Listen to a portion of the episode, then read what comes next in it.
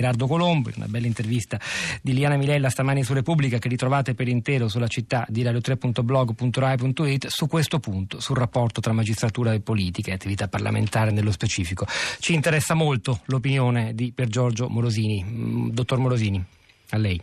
Sì, è una questione che ciclicamente torna ad essere scottante. Io credo che mh, mm, l'ordinamento debba garantire una cosa,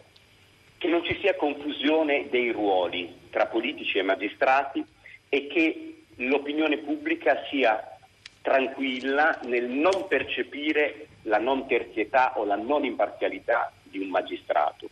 anche quando valuta un politico.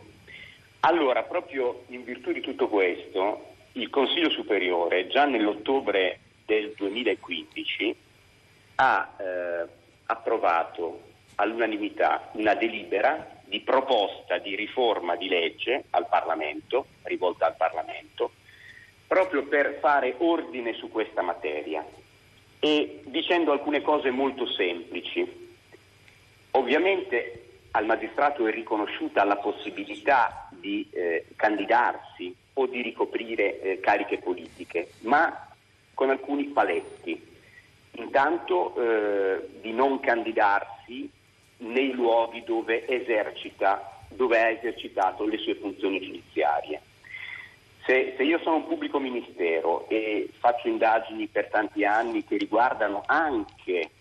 eh, segmenti della politica o scelte politiche molto forti, molto connotanti,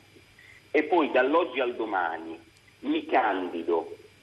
per una carica politica, beh, l'immagine non solo mia di magistrato, ma dell'intera magistratura eh, rischia eh, di essere messa fortemente in discussione, l'immagine di imparzialità, di terzietà dell'istituzione.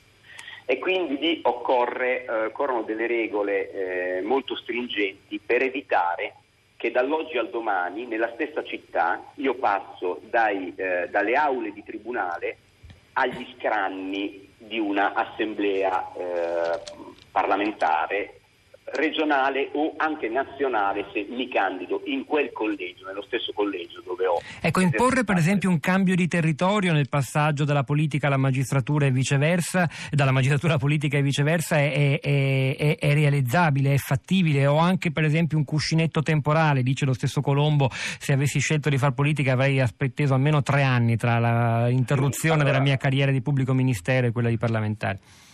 Un cuscinetto temporale in questo momento è previsto solo per la candidatura al Parlamento nazionale e per il Parlamento europeo, ma eh, in realtà c'è un vuoto normativo eh, molto, insomma, molto grave a mio avviso per tutto quello che riguarda le candidature e gli incarichi di governo locale.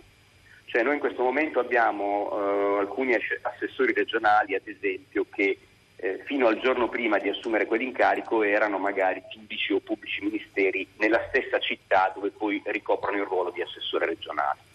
Questa è una cosa che può disorientare l'opinione pubblica.